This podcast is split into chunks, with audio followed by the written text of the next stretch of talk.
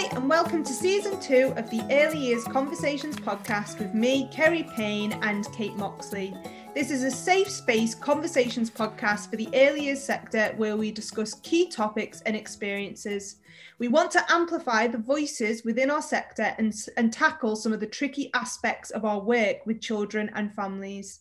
Please note that this podcast includes discussions around mental health, race, gender, sexuality, neurodiversity, adversity, and of course, we'll be covering all those joyous aspects too.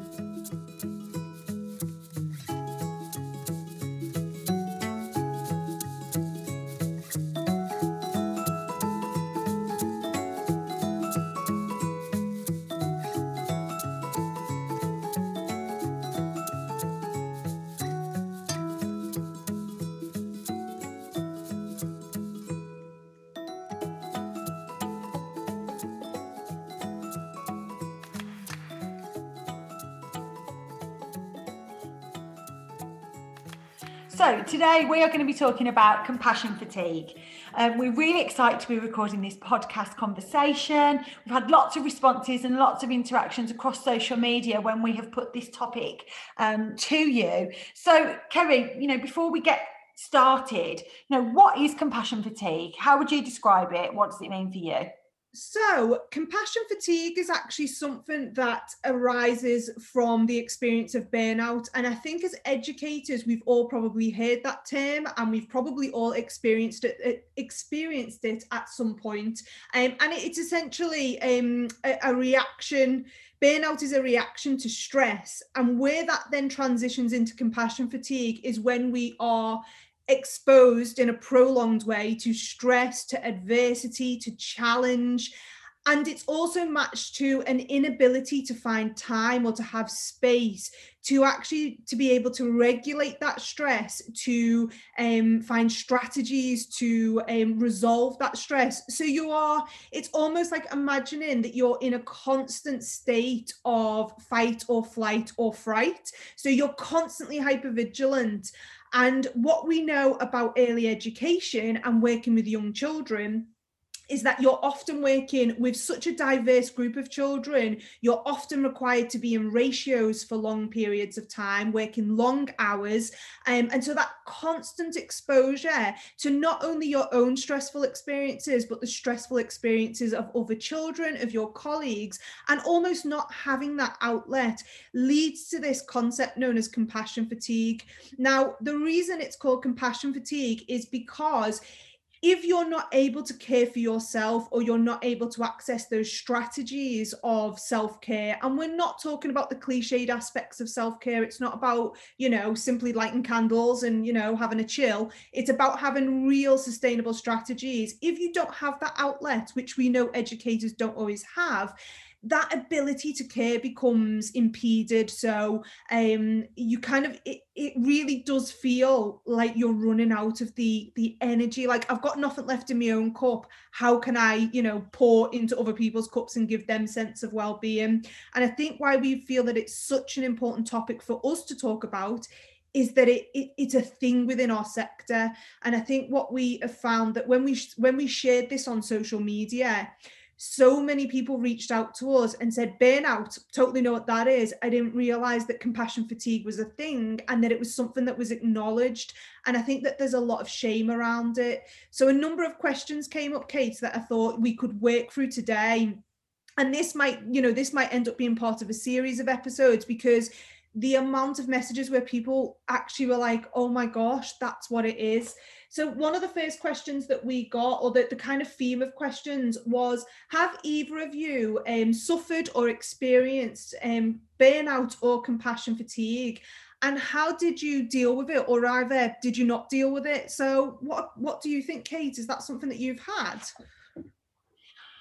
Um, yeah, absolutely. I think when I look back on my career working with um, children and families, um, absolutely it's something i feel that i experienced. Um, and i think that for, for me it was something that happened in perhaps stages. So you know i've talked quite open and honestly about the fact that obviously i experienced stress and on that classic example of how eventually that stress led to high functioning anxiety and eventually to depression. But i think prior to that happening, those warning signs were there, and I was just pushing down. Mm-hmm. Um, I think you know one of the things you know when you start exploring about compassion fatigue, especially in early years caregivers, is this um, you know there's lots of, of, talk about obviously trauma and working you know maybe with children who may have experienced trauma themselves. But what we're going through with covid and a pandemic is extremely traumatic. Um, so not only are we having to put ourselves in situations that aren't safe um, you know what has compounded it and added to it is the way that we thought about in the sector as well. So all of those kind of things are going on. But i think for me taking back to what was happening for me was um, I wasn't in touch or understood about my own emotional intelligence, if you like. So we'll talk a lot now about being an empath and being a sensitive person. But you know, when I grew up, being sensitive was something that was viewed quite negatively and it was something that I didn't want to associate with myself. So like my dad when he met my husband for example I think he told him that I was quite a sensitive person and I can remember being quite outraged like what do you mean sensitive person I'm not sensitive but actually what what happened for me was I had to identify that I am an empath and as an empath I absorb lots of other people's feelings all the time and I mm. think as caregivers we're taking on not only how the children feel, but how the families feel, how the people feel in our rooms, uh, the, our line managers, the people who are, you know, you know, we're reporting to. So all of these different things are happening, and you're not in tune with yourself and how you feel. So often we, we just put the lid down on our own emotions and how we think and feel about stuff. We've never been taught um, I was never taught to really be in tune with how I was feeling about stuff. So I think burnout started showing up for me. And I mean, you know, I, always make things to laugh about, but you know, coming home from work and snapping the head off my own child, my own daughter, and my own husband. So be like Mary Poppins all day, like la la la, I'm having a wonderful day. I look after all of the children and everything is so wonderful. And then I'd come home and like someone would ask me something and I'd be like, because I said so, because I've got nothing left to give. And I'd turn into some kind of irritable, um, highly kind of anxious, angry person. I could be moment like away from like so close to tears. So someone could say something, and I would be, you know, I, I would be feeling so um, so upset about something, I'd burst into tears, not sleeping, um, you know, feeling really exhausted, just not properly taking care of myself. And that kind of those that that when I look back now, that sensation, it makes my body feel panicky and hot. I can feel chest pain, I can feel tension in my neck. I used to suffer with really bad migraines. So now I look back and say, I was going through this this burnout and all of these things for so many years before I just feel like I collapsed under the weight of it all. Yeah, that sounds really hard. And I think the thing that you've like kind of touched upon there are two critical skills to working with young children is having sensitivity so that you can be responsive to young children um, and being an empath so really wanting to feel alongside your children and families because if we don't have that with not then able to really truly understand and to provide that high quality caregiving.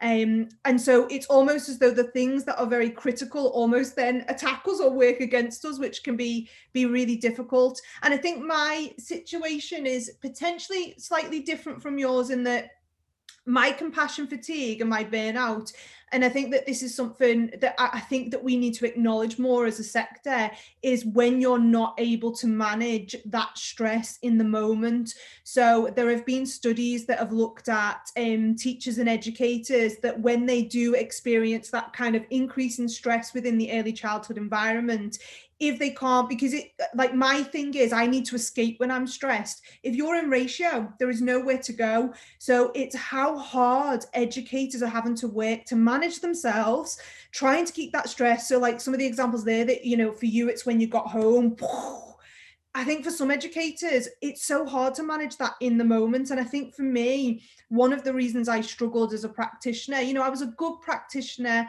I cared, I was passionate, but it came in bursts. So I'd either be very joyous and very happy, but then if the stress kind of got too much, trying to contain that in the early childhood environment was very difficult. And so I think that that does then have an impact on the caregiving. It does impact on how we we support and look after children. And I think my compassion fatigue, um, that when I've experienced it, it it emerged from that kind of secondary trauma. So, um, according to the research, when you are working with children who themselves have their own, you know, um, rich and diverse experiences, but some of that results from adversity. So, if you're looking after children that are on child protection plans that have complex um, needs or have illness, um you know don't necessarily come from you know the kind of best background so they might come from under resourced communities or face social deprivation. So when you're looking after children you're almost their vulnerability you almost take that vulnerability on and you do want to make a difference. And you kind of I, I, remember speaking to a practitioner on a mental health training course and she was saying you know when i walk out at the end of the day those children don't leave my head. They're with me when i go to sleep. They're with me when i wake up in the morning. You're thinking about those children all the time. And so for me um my the kind of turning point in my career is I actually um looked after a terminally ill child. We we kept her in the nursery until um till the very end really. Um so we spoke to the parents and we said, you know, we really want you to to keep this child in the nursery because that's her normality. And I think over that time me and my colleague who were one to one in this child, we did not understand what was happening to our systems, the secondary trauma of losing a child. And this is, it's something I'm really passionate about, is that I think in the early education sector, nobody talks about the impact of looking after children that face these experiences and how much that kind of really and I'm going to use the word, it damages you over the long term. And I remember when that experience happened, it took me seven years to realize I was going through grief. I was experiencing full throttle grief, and I didn't have anyone to speak to because what we were told is the child is terminal, but you leave your baggage at the door. This is worse for the parent and the child themselves. You've got a job to do. You need to come in and do it. And there's no allowance to go, oh, you, we love the children we care for. And so I, it broke me to be honest. So I would say I didn't deal with it. I actually left the nursery and moved to London to escape the grief. So do you know, Kerry, listening to you talk through that again, it it makes me think of how much as practitioners we don't let ourselves process or deal with. As I said, like we just push it down. So mm. I, I'm listening to you describe that situation, and my first response is that sounds so difficult. Like how you must have, um, you know, worked through that and lived and experienced that. And then the other part of me then reminded me of actually all of the children and families that I've worked with. I haven't experienced, um, you know, um, a child in my care passing away and having to care for them and wanting to provide those, you know, that that amazing opportunity for them to give them that quality of life as much as possible. Mm. However, I, it's made me think of children who are, you know, who have been under um, child protection services, children who have really complex health um, and medical needs. Um, you know, how many times I've supported staff who we've had like the community nurse come in to be able to support and feed children through um, oh, I can't remember the word now. Um, what's what, I can't remember the word, but anyway, really complex medical needs. Children on child protection registers, children with like SEN, children, and you know the biggest thing we were constantly trying to do is on top of our day job. Like when you start actually unpicking and unraveling the role of a caregiver, we know just how complex it is, and we wear so many different hats.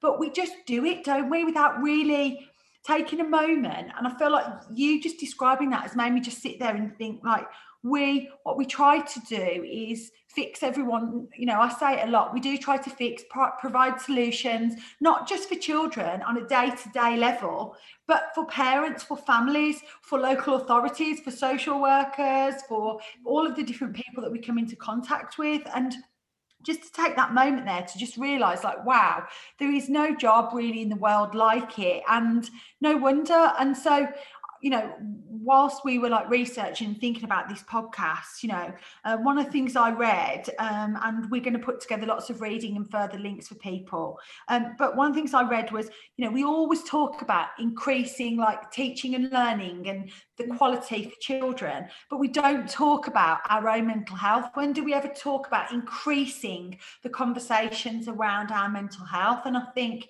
you know just this opportunity and just that reaction from people around what compassion fatigue is i would say it, it would almost be impossible for you to have worked in early years um, you know for a period of years and not experience this in, in one way or another. And that's a really good point. So um the situation that i went through which was life changing to be honest and i remember so i i don't often speak about it because i can't but um, I remember delivering some training and somebody saying, you know, oh, why did you become a SENCO or why did that become your area of passion? So I I mentioned this child and you know, and you go, oh, not ready to go there. But I, I kind of said it was it was um, emerged from a really difficult experience and where I kind of realized that that's where I was I was best equipped, but I knew I knew that the kind of toll it also took, but I was also very invested in it.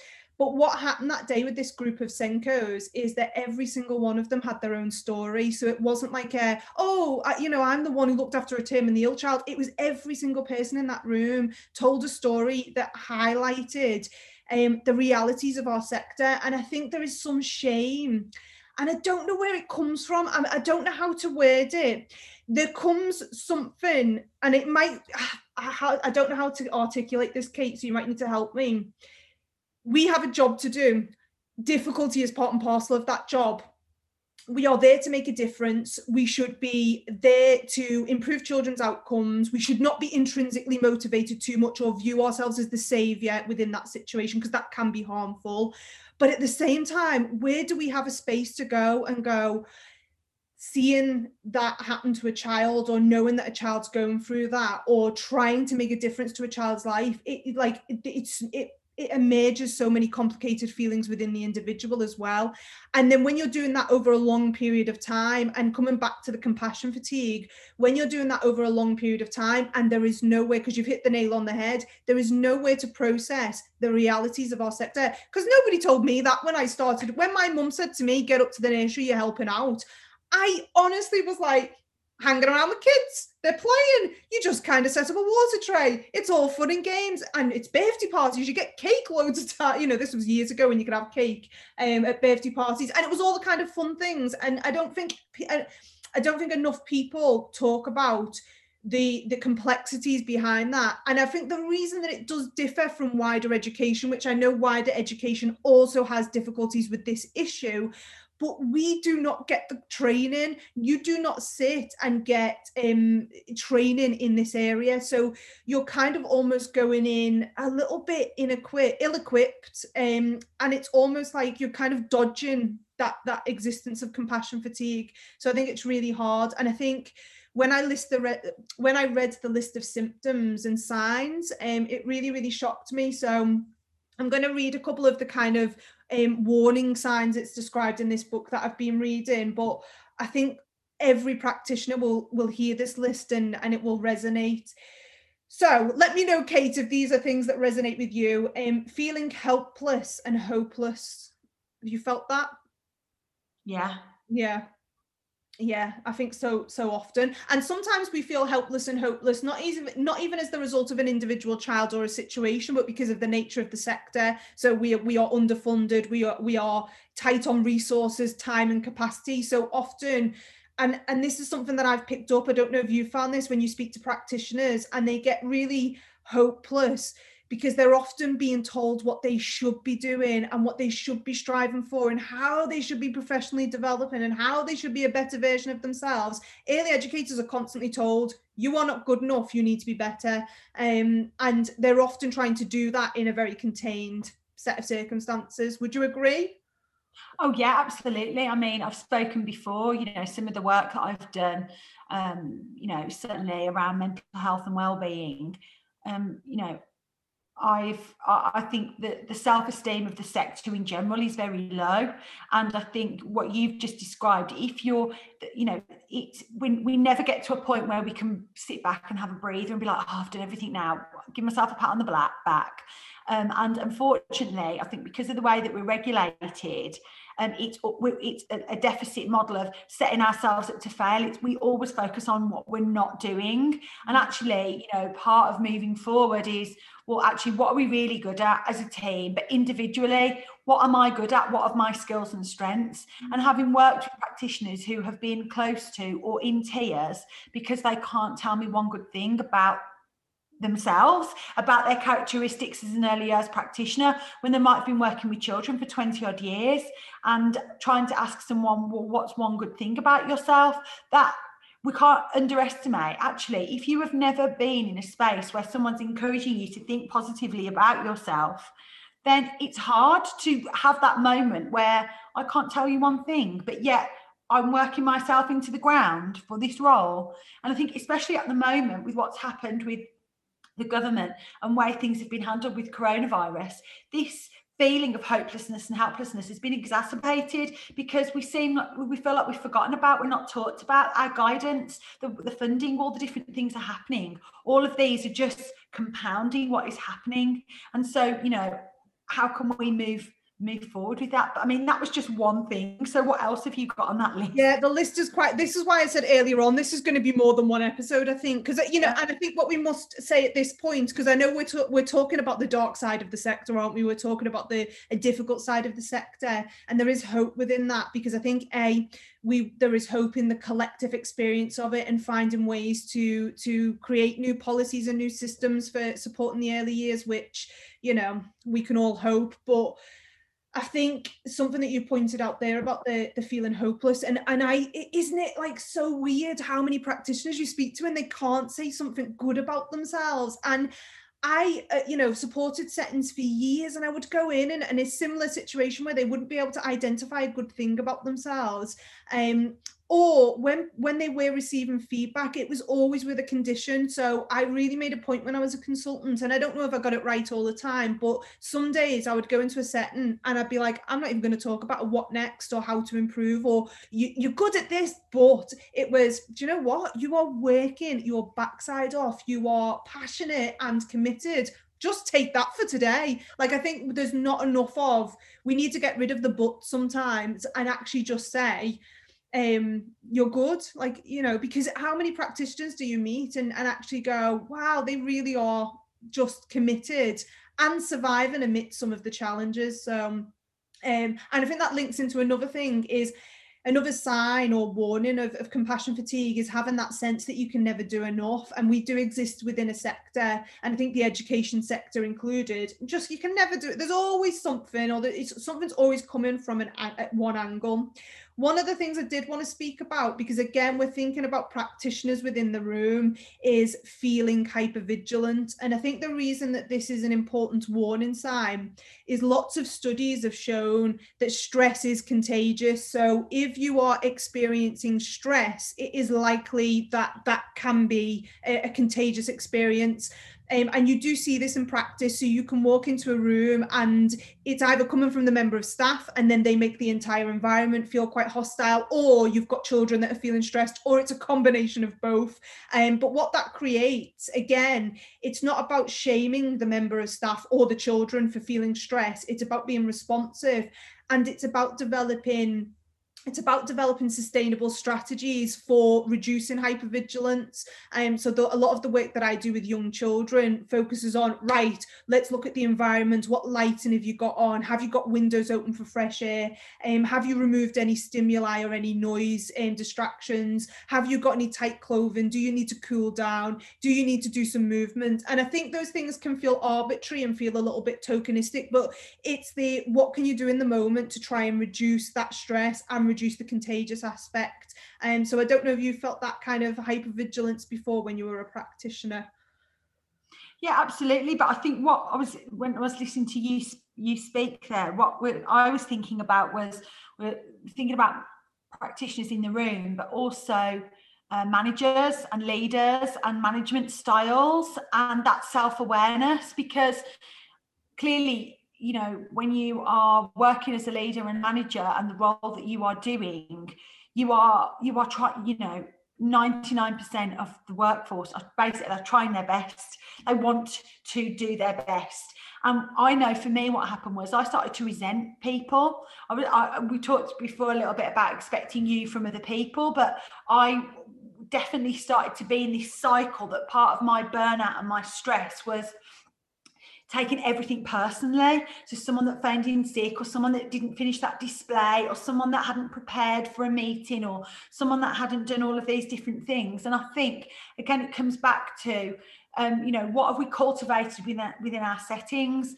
So something I've talked about before, I think, I'm not sure in the podcast, but about like culture, cultures of paranoia. I worked in a, um, a setting where I was, my line manager operated a culture of paranoia because they weren't able to directly say if they were unhappy about a certain element of practice it would be shared for example in a whole staff meeting in front of like 40 odd people rather than sitting down and having that conversation. And so what happened was it created this culture of paranoia where so many of us were like, oh, clearly she's not happy about something now. Is it me? Is it that person? And we all felt like we were walking on eggshells. So, you know, if learning walks happened, or like you just said, people come into the room and look at practice, we were all like, like, should we be doing this now? Should we be standing here? What should be going on? And so we were constantly operating in this kind of level of stress. And I think you know the problem this comes back to is not because managers are horrible people not because they're not very good at their job.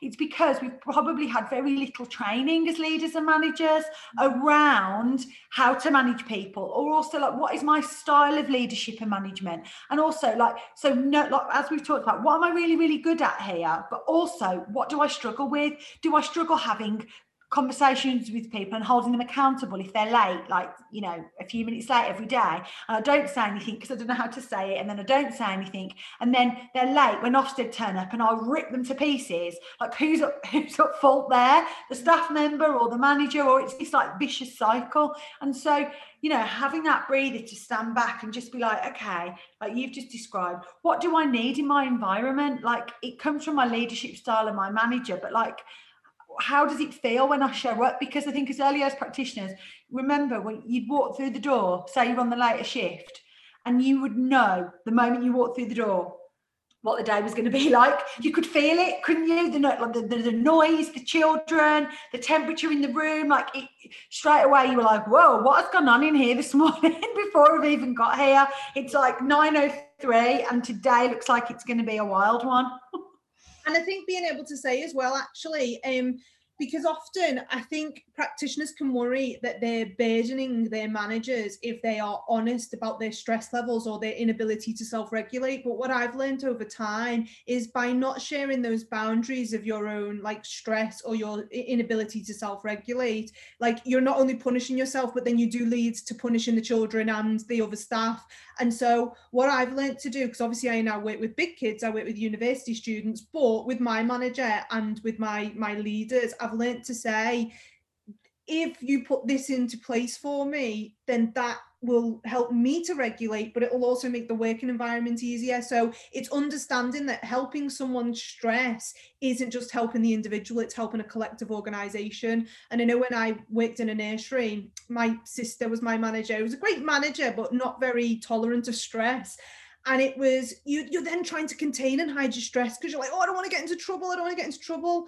Um, and then you just you're just holding on to this big ball of hypervigilance of anxiety um, and and the only people that are going to be at the receiving end of that are the inner you know the inner voice and the inner turmoil but then also snapping at others. And i know i definitely as a practitioner had moments where i looked at children and i thought I can't contain my stress, so I cannot tolerate you. And it's, it's, such a shameful feeling when you dislike your children as a result of not being able to regulate.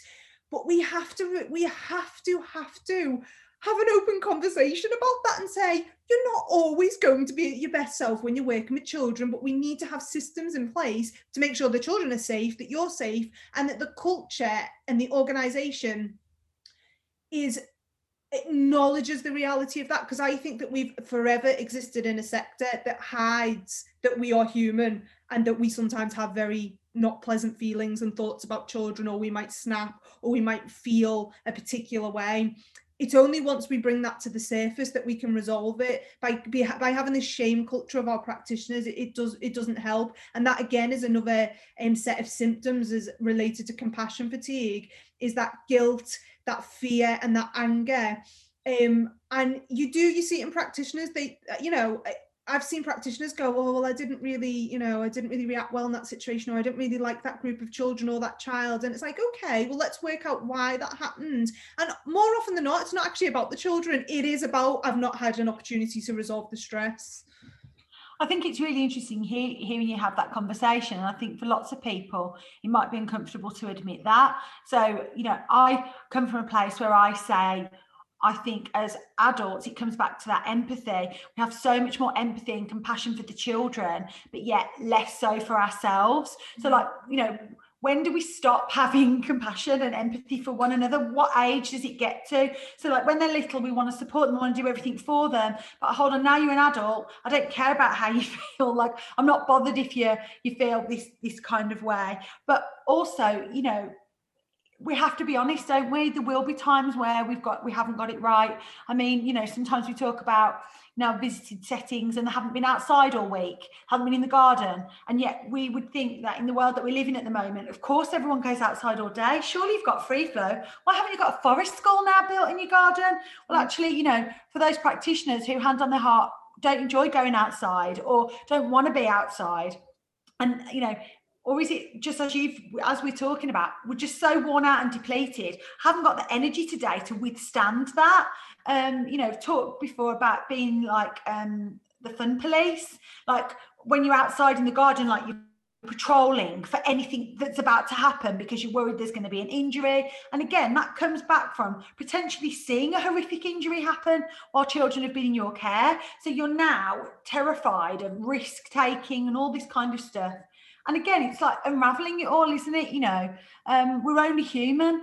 It's such a good point, you know, Kate, because I think um because I hate outdoor play. Um and it, it's not because I don't like the outdoors. It's exactly that. It is exhausting to look after children in an outdoor space. You've got to be more vigilant to accidents, and um, you've got to make sure that you're not seen to be looking as though you're huddled in your staff group because you'll get accused of being, you know, supervising rather than interacting. And you know, the thing that used to exhaust me in a 10 hour day is that moment when you're like, I've got to get 30 coats on. I've got to get them from upstairs to the downstairs back door. I've got to get them outside. I've got to do head count. I've got to get the wellies on because it's raining. They're then all taking the coats off because they're too hot outside. I've now then got to match up the coats with the child and make sure that they're not too chilly. I've then got to make sure that no one's fallen off climbing apparatus. I've then got to look at where the and it was the it wasn't that you were it wasn't that I was against play outdoors and the benefits. It was operationally and logistically it exhausted me and i thought it's better to stay inside and have a cup of tea and be warm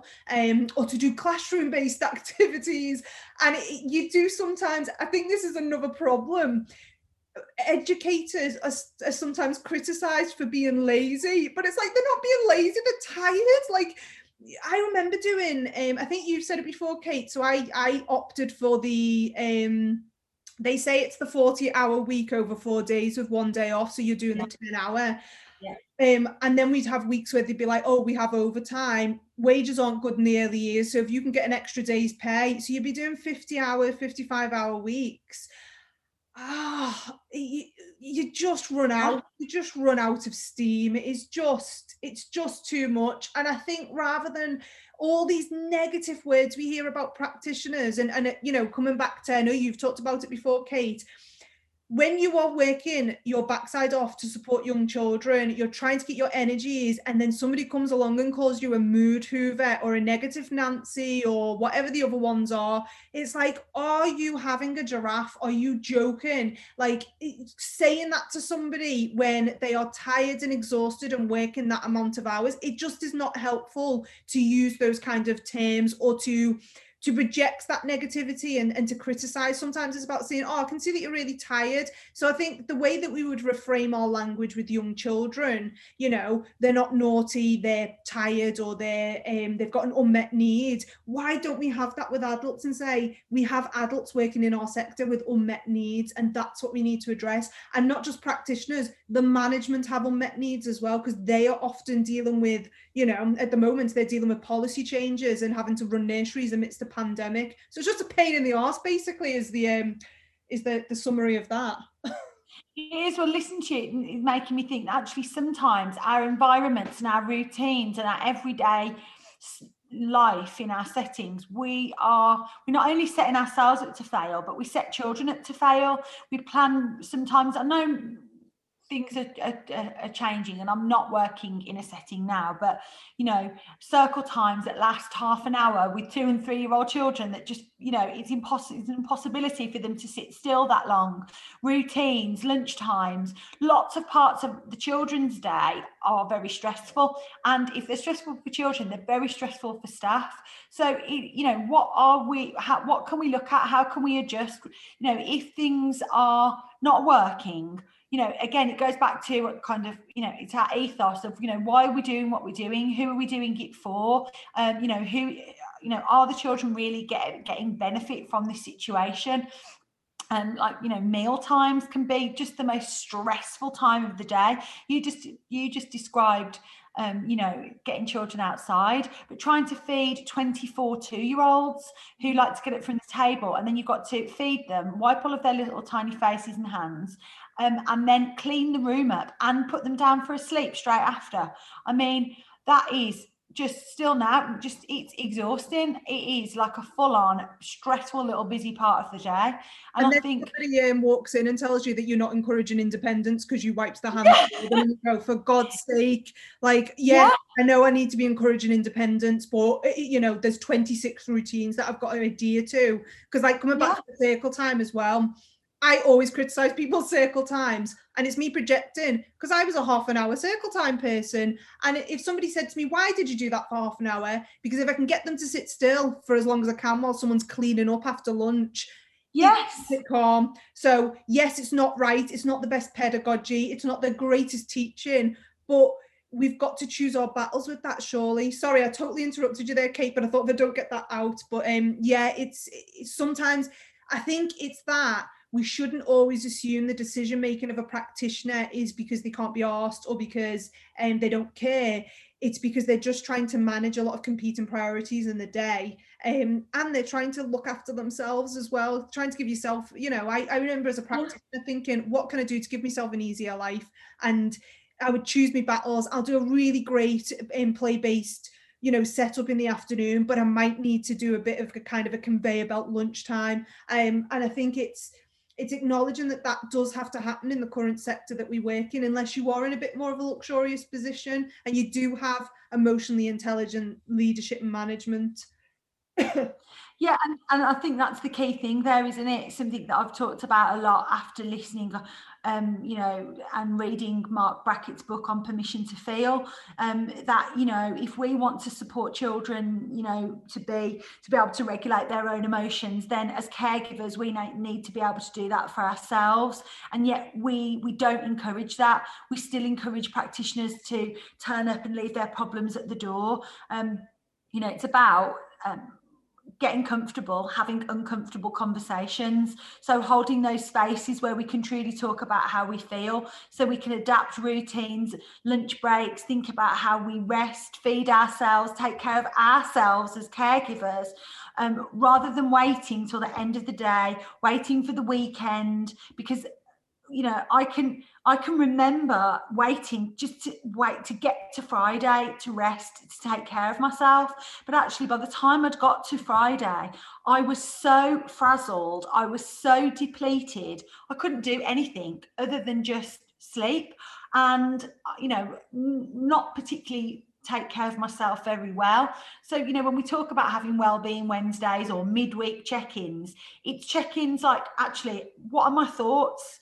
You know am i having unhelpful or negative thoughts? You know what is my mindset?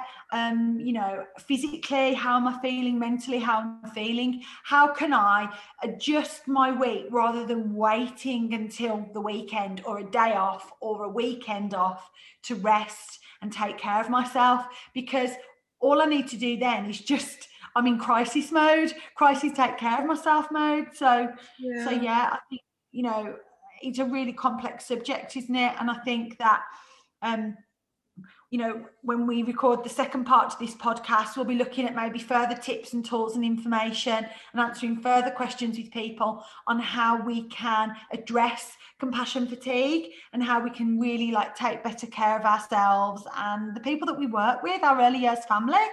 Yeah, and um because I think it's one of those we were we were WhatsApping when when we were like, okay, this is not going to be a one a one episode. Um and so today we just wanted to kind of bring some of those things to the surface. And um, we're going to be doing a newsletter that actually links to some ways to um approach um, compassion fatigue and um, how to kind of address it, how to identify and then address it.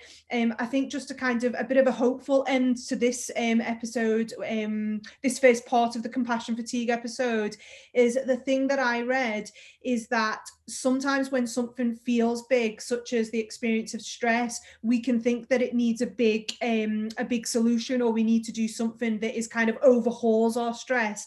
But actually, it's about um, small intentional acts to get your way out of it and recognizing that not everything will be within your own controls. You can't always change your manager, or you can't change the children, or you can't change the colleague, um, or your own experiences, and um, particularly those that have passed. But you can do very small intentional acts, and that that has really helped me. Um, because I think something that we also spoke about, Kate, over the weekend, is that some of the issue with um with wellness discussions and self-care is that we often think of those more privileged versions of self-care. You know it's it's all well and good saying to somebody go and get some therapy or go along to a yoga class. Those things cost money. And so we need to look at those um, organic things that you can do every day that might only be five minutes or they might be just a change in behavior or mindset um, but that they, they aren't exclusionary and um, particularly because we exist in a sector that doesn't necessarily have um,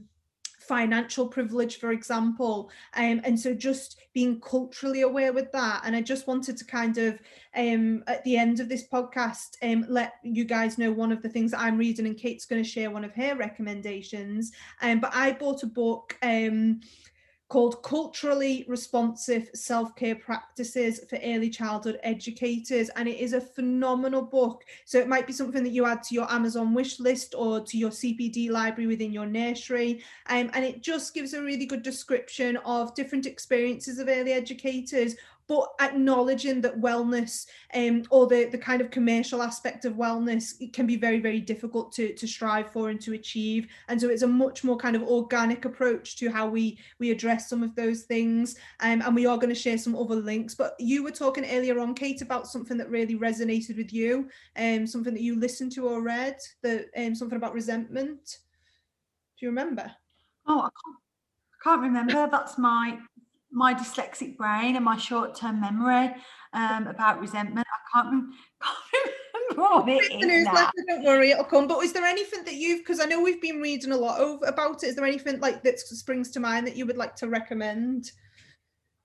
Didn't you say there was a podcast? Oh, yeah, so I'd um, discovered there was um, a book actually specifically around burnout for childhood educators, um, which was published in 2019, which I hadn't uh, which I didn't know about. So I have um, ordered that.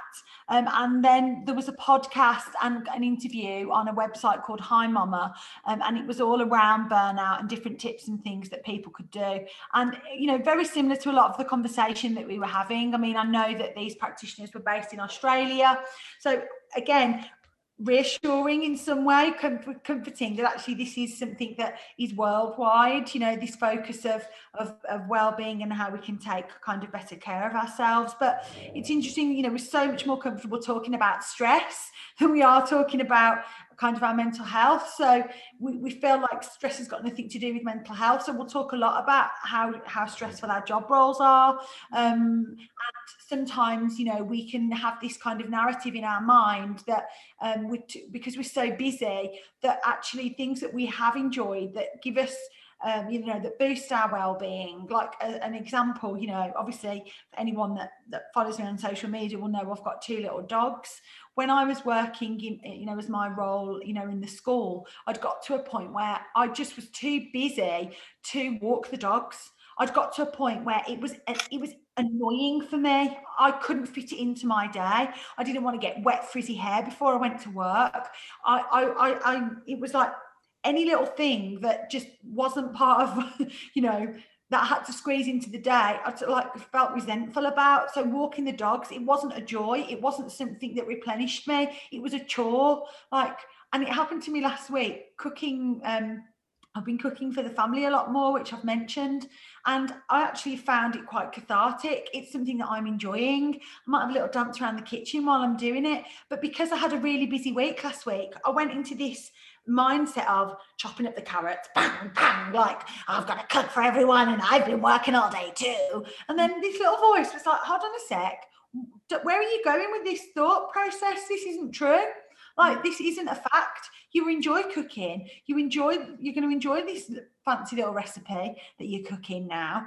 Um, and sometimes it is those simple things, as you just said, like walking the dogs, like cooking a meal, for your family that might be really like nutritious and good for you but also just sitting and having that chat with people. It is those little everyday things those little small things that we do that don't cost lots of money that are essential for our well-being and we've become too tired too busy too worn down to appreciate them.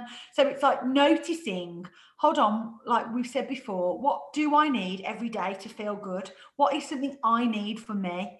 I'm walking my dogs fresh air is a big part of that. I no longer resent it or, you know, feel too busy to do it. And I think just to kind of conclude on that as well, um, what I've noticed, particularly in a pandemic, which I shouldn't feel guilt and shame for, but I always see see myself on a tally chart of how many times I'm negative or share a negative um, thought with another person, and then kind of go, oh, I'm going to be when they ask me how I am today, I'm going to say I'm fine because I don't want them to think I'm a really negative person. But actually, get rid of your tally chart. It's okay to admit your feelings and that there is um, a spectrum of feelings and um, don't believe in what you think, similar to what you often say, Kate, is that I know if I send Kate a message and say, I'm really struggling today, she doesn't tick off a big evil tally chart going, Well, Kerry's been stressed for five days, so she's not really that fun to hang around with. Um, our emotions are not, we're not beholden to people. It's okay to say, I'm it's a pandemic, I'm having a hard time. Um, and those who don't stick around with that, we're worth having around in the first place. And what you will find is most people will just feel more connected to you because you are showing and um, that was another thing that I'd read about compassion fatigue is finding your authentic self is what you need to get back to when that experience happens because it's okay it's okay to to to kind of show those things. So um, i hope today has been helpful and it has given you a bit of um, you know, I'm I'm by your sideness. You're not alone in this. We all have it. Um, and as a sector, I think that we are bloody brilliant, as I always say. Um, and we've just got to look after each other. So thank you, Kate. That was a really um, that was a really interesting discussion, and I'm really excited to record another episode on this topic. I'm really looking about those sustainable strategies, um, and then we've got really exciting plans for the podcast going forward. Um, and this um, episode will be complemented with a newsletter with lots of additional links. Because um, we are we're little bookworms, we're nerds, we love reading, listening, and watching. We've also got some very exciting guests coming up. Um, and if you want to be part of the early years conversation, like we said at the beginning of the podcast, do contact us. We want to hear your voice. So thanks very much and have a lovely day, Kate.